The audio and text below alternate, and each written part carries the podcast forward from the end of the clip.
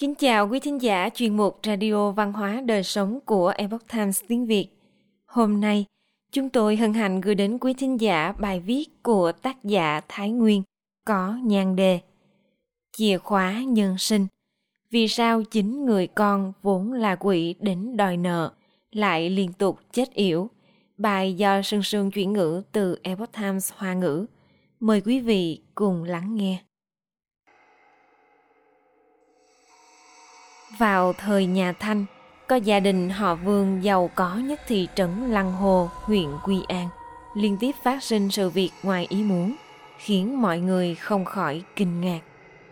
Ông chủ gia đình này bắt đầu từ khi 20 tuổi thì liên tiếp sinh được 9 người con trai.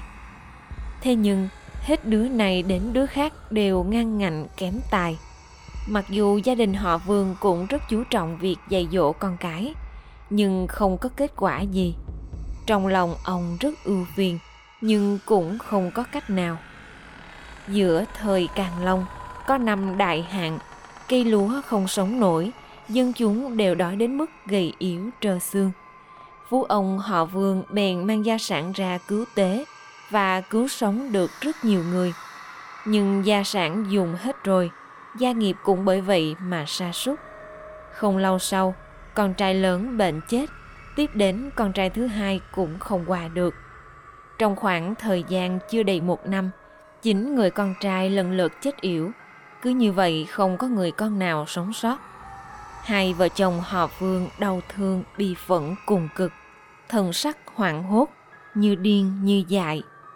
Trong nhà họ luôn thờ cúng quan âm đại sĩ, sau khi các con chết, họ viết đơn kêu ca oán thán rồi đốt trước tượng Phật trong nhà. Đêm hôm đó, vợ chồng họ Vương liền mộng thấy quan âm đại sĩ nói với họ rằng Chính người con trai mà các người sinh ra trước đây là chính con yêu ma, đều là những kẻ đến để làm bại gia. Bởi vì tổ tông nhà người có ác nghiệp, cho nên bọn chúng đến đều là để làm bại hoại gia nghiệp của nhà ngươi. Nhưng bởi vì người đã tích được âm đức lớn, dốc hết gia sản để cứu tế người nghèo, công đức to lớn. Cho nên thiên đế đặc biệt hạ lệnh thu hồi mấy con yêu ma này. Phải văn khúc tinh khác giáng sinh vào nhà ngươi, để chấn hưng gia nghiệp của nhà ngươi. Nếu như các ngươi có thể càng cố gắng tu thiện hơn, thì 20 năm sau văn khúc tinh sẽ giáng sinh tại nhà ngươi. Không nên oán trách bất mãn. Kỳ lạ là hai vợ chồng có cùng một giấc mơ. Từ đó, họ càng thêm tâm niệm làm việc thiện, phụ nguy cứu khốn, chỉ lo sợ làm không chu đáo. Không lâu sau, thê thiếp mấy người tuần tự đều mang thai. Trong vòng mấy năm lại có năm đứa con trai. Đứa bé nào cũng ham thích đọc sách, hơn nữa còn có tài văn chương, danh tiếng vang xa trong giới học giả – Đến đời cháu, có hai anh em là tiến sĩ Vương Dĩ Hàm và Vương Dĩ Ngữ, đều là hạng lâm nổi tiếng trong triều. Năm Càng Long thứ 60, năm 1795, trước kỳ thi hội ân khoa năm Ất Mão, từng có một cặp chim én xây tổ bằng lá tre trên đèn lồng nhà họ Vương. Thái phu nhân sau khi nhìn thấy vui mừng nói Làm tổ trên đèn lồng là điềm báo đổ đạt đây. Mùa xuân năm đó, cuộc thi hội công bố danh sách. Vương Dĩ Hàm có tên đứng thứ hai, còn người em cùng cha khác mẹ Vương Dĩ Ngữ được đứng đầu bảng, tức là hội nguyên. Người truyền báo tin vui định treo tờ báo hỷ có giác vàng ở giữa cột. Thái phu nhân vội vàng ngăn cản nói Chỗ này để dán báo hỷ của trạng nguyên, đừng treo vào đó. Đợi đến khi cuộc thi đình xướng tên xong, Vương Dĩ Hàm đúng là đổ trạng nguyên. Bản vàng trạng nguyên của Vương Dĩ Hàm thi được cũng không dễ dàng gì. Khi quan chủ khảo tả đồ ngự sử đầu quan nải, đảm nhiệm chức học sử Chiết Giang, rất khen ngợi hai anh em họ Vương trong số các thí sinh. Lần này thi hội, hai anh em họ Vương, người đứng thứ nhất, người đứng thứ nhì. Trong chốc lát, những lời phỉ bán từ đám người thi rớt bay đi tứ phía – đại học sĩ Hòa Thân là người nắm quyền bính.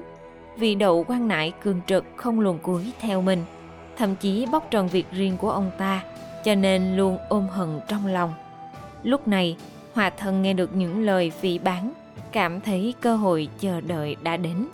Liền thừa cơ tấu lời sàm ngôn, nói rằng Đậu quan nại từng nhiều lần đảm nhiệm chức học chính ở Chiết Giang. Hai anh em đến từ Chiết Giang dự thi, vơ hết giải nhất giải nhì. Cáo thì này nhất định có tư tình. Hòa thần chỉ trích đầu quan nại hối lộ của Vương Dĩ Ngữ và Vương Dĩ Hàm, tiết lộ đề thi cho bọn họ. Chứng cứ chính là trong bài thi của bọn họ đều cùng có một câu Vương đạo bản hồ nhân tình, nghĩa là gốc của đạo làm vua là ở tình cảm con người. Kỳ thực, bản thân đầu quan nại khi tham chính luôn có một cảm xúc lương thiện, vui với cái vui của dân. Và khi dạy học, ông đã phân tích sâu sắc điều đó trong các bài giảng của mình. Về sau, khi ông đảm nhận chức quan chủ khảo hội thi, liền lấy đầu đề vui với cái vui của dân. Kết quả có hai bài thi luận thuật rất được ông tâm đắc hóa ra là bài thi của Vương Dĩ Ngữ và Vương Dĩ Hàm. Đây cũng chính là lý do vì sao trong bài thi của hai anh em đều có câu Vương đạo bản hồ nhân tình. Đầu quan nại xưa nay cương trực dám nói, vì thế đã đắc tội với không ít người, cho nên người họa theo công kích rất đông. Nhưng đầu quan nại không sợ miệng lưỡi của con người, kiên trì chủ trương, chỉ luận văn chương không hỏi đến quê quán, nhất định không chịu thay đổi. Càng lòng bị lời lẽ của hòa thân quấy nhiễu, trong lòng dâng lên nghi hoặc, lệnh cho lễ bộ thường thư kỷ hiểu lam và các đại thần tiến hành phúc tra, mà khám đối với bài thi của Vương Dĩ Ngữ và Vương Dĩ Hàm. Chính là xem từng câu từng chữ để tìm kiếm sai sót, hơn nữa bại chức đầu quan nải. Kết quả phúc tra Vương Dĩ Ngữ, người đứng thứ nhất, bị phạt không cho phép tham gia thi đình, phải về quê đọc sách. Vương Dĩ Hàm mặc dù có thể tiếp tục tham gia thi đình, nhưng ảnh hưởng đến tâm trạng.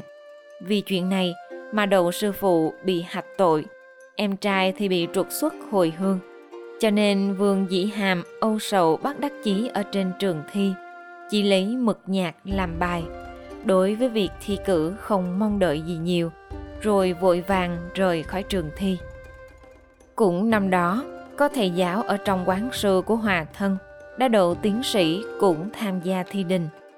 Hòa Thân dặn dò anh ta nói Người trong ngày thi đình lấy mực nhạc viết bài thi, có thể đổ trạng nguyên.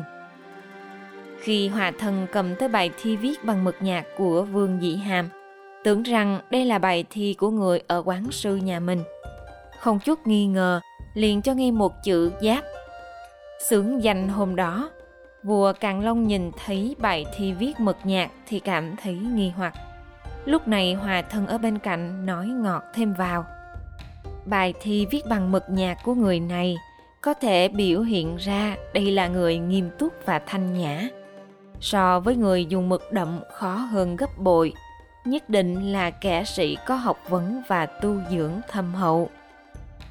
Vua càng lòng nghe ý kiến của ông ta, liền đem quyển bài thi về cho là trạng nguyên. Đợi đến lúc mở niêm phong xướng tên, chủ nhân bài thi đúng là Vương Dĩ Hàm.